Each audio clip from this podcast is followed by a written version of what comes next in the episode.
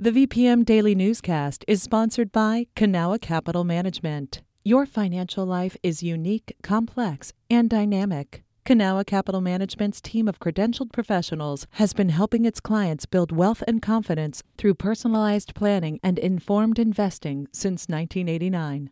Learn more at cancap.com. That's K A N C A P.com. You're listening to the VPM Daily Newscast, the recap of today's top stories in Central Virginia. From the VPM Newsroom in Richmond, I'm Kim Strother. Much like football games, there's a halftime point in Virginia's legislature, and it's called crossover. VPM News editor Megan Moore has the details. Visually, it's like jumping over a line. After crossover, no new legislation can be proposed or considered by either chamber in Virginia's General Assembly. Bills that haven't already passed in the House of Delegates or Senate are effectively dead, while legislation that did is crossed over for further discussion. This year, crossover is on Tuesday, February 13th, because the General Assembly is in a longer session, around 60 days. There have been more than 1,800 bills proposed in the House and just over 900 proposed in the Senate. 2024's legislature isn't as divided as last year's. Democrats control both the House and Senate compared to 2023's Republican led House and slim majority Democrat Senate. All bills that pass will head to Governor Glenn Youngkin's desk for final approval or his veto. Megan Moore, VPM News. A bill protecting women who come to Virginia for an abortion from states where that procedure is illegal passed the Senate on Monday. SB 15 ran on a party line vote and would prevent states from extraditing women, as well as protect doctors who perform those procedures, according to WRIC. Similar legislation passed in the House of Delegates Tuesday. Richmond City Council is moving forward with a partnership to fight homelessness. VPM News reporter Barry Green Jr. has more. On Monday night, Council took the first steps towards making a year round shelter and resource center in the city's north side.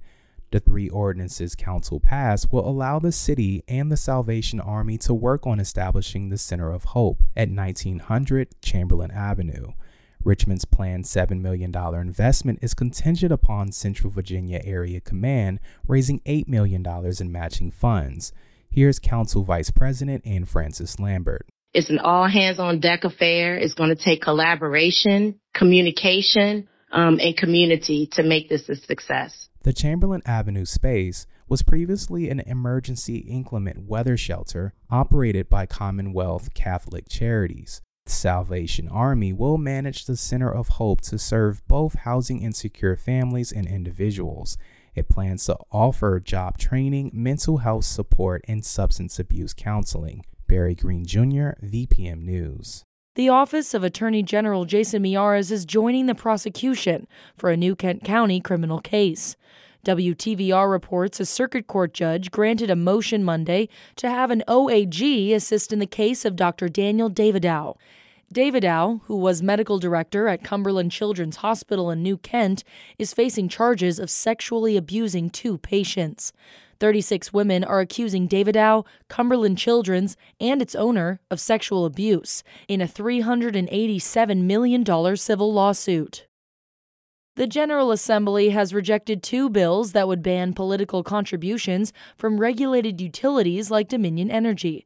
Patrick Larsen with VPM News has more. Delegate Joshua Cole, a Fredericksburg Democrat, carried one of the bills. HB 190 aims to prohibit the energy companies which profit from ratepayers or our constituents from contributing to political campaigns. Dominion Energy is Virginia's biggest corporate donor. Critics say the company has too much influence on the lawmakers who regulate it.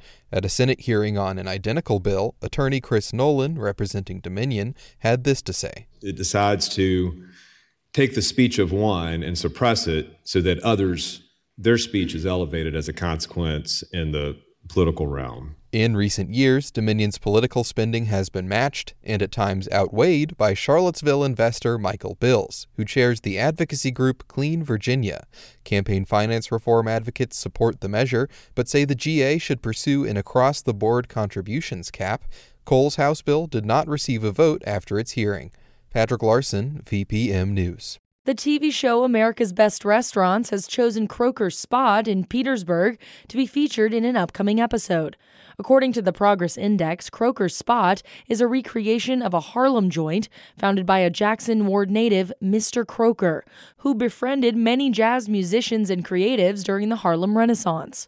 The Petersburg location, which opened in 2013, is known for its southern food and seafood.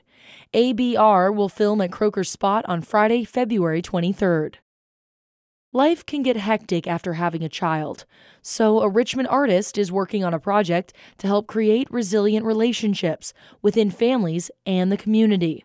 Phil Lyles recently spoke with Sunny Good about the Love Swaddle blanket and offering families resources. Sunny, your organization has counted 43,000 newborn babies that have been wrapped in your swaddle blankets. Can you describe for our listeners what these blankets look like? Absolutely, Phil. The blankets are organic cotton muslin. They're very colorful. So it's layers of these love squares. And it's just visually really uplifting and brings a lot of joy to any viewer. Now, aside from swaddling babies, what is the purpose of the Love Swaddle? The Love Swaddle is a mission that I created during COVID. I had listened to a World Health Organization, kind of like a town hall meeting on Zoom. And I just thought it was interesting because it was talking about domestic violence in the world. And I, I was listening to all of the leaders, incredible minds working on this issue that affects one in three relationships globally. And this light bulb went off in my head. And I thought, what if you wrapped every baby in love at birth in the hospital with the parents? And what if you gave those parents a visual reminder connected to an emotional experience for them to take home with support and resources for healthy relationships?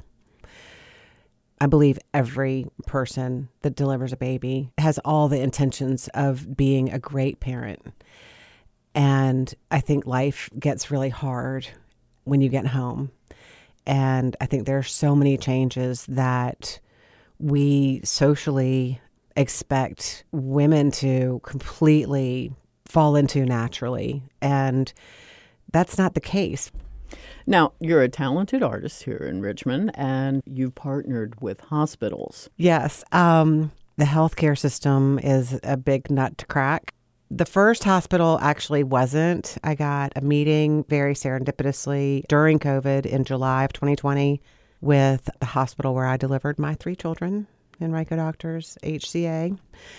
The CNO met with me and I gave her the basic facts of relationship health, child abuse, domestic violence, the ripple effects of domestic violence in our communities, all the way up to a statistic that we spend over $428 billion a year on the ripple effects of childhood trauma.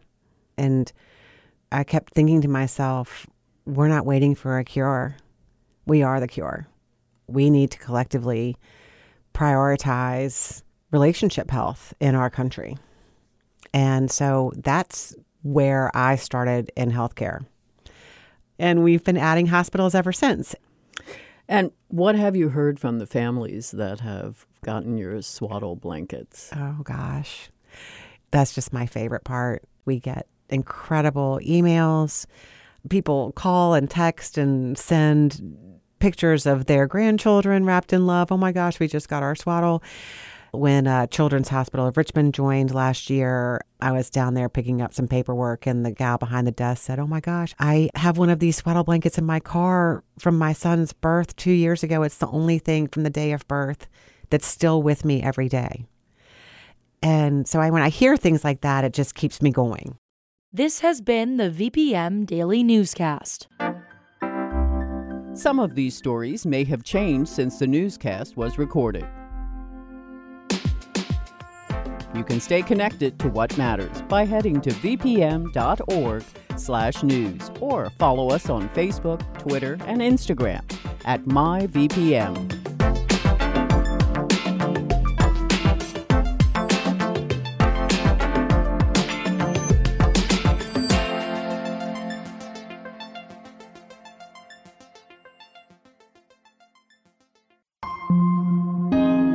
6:30 p.m.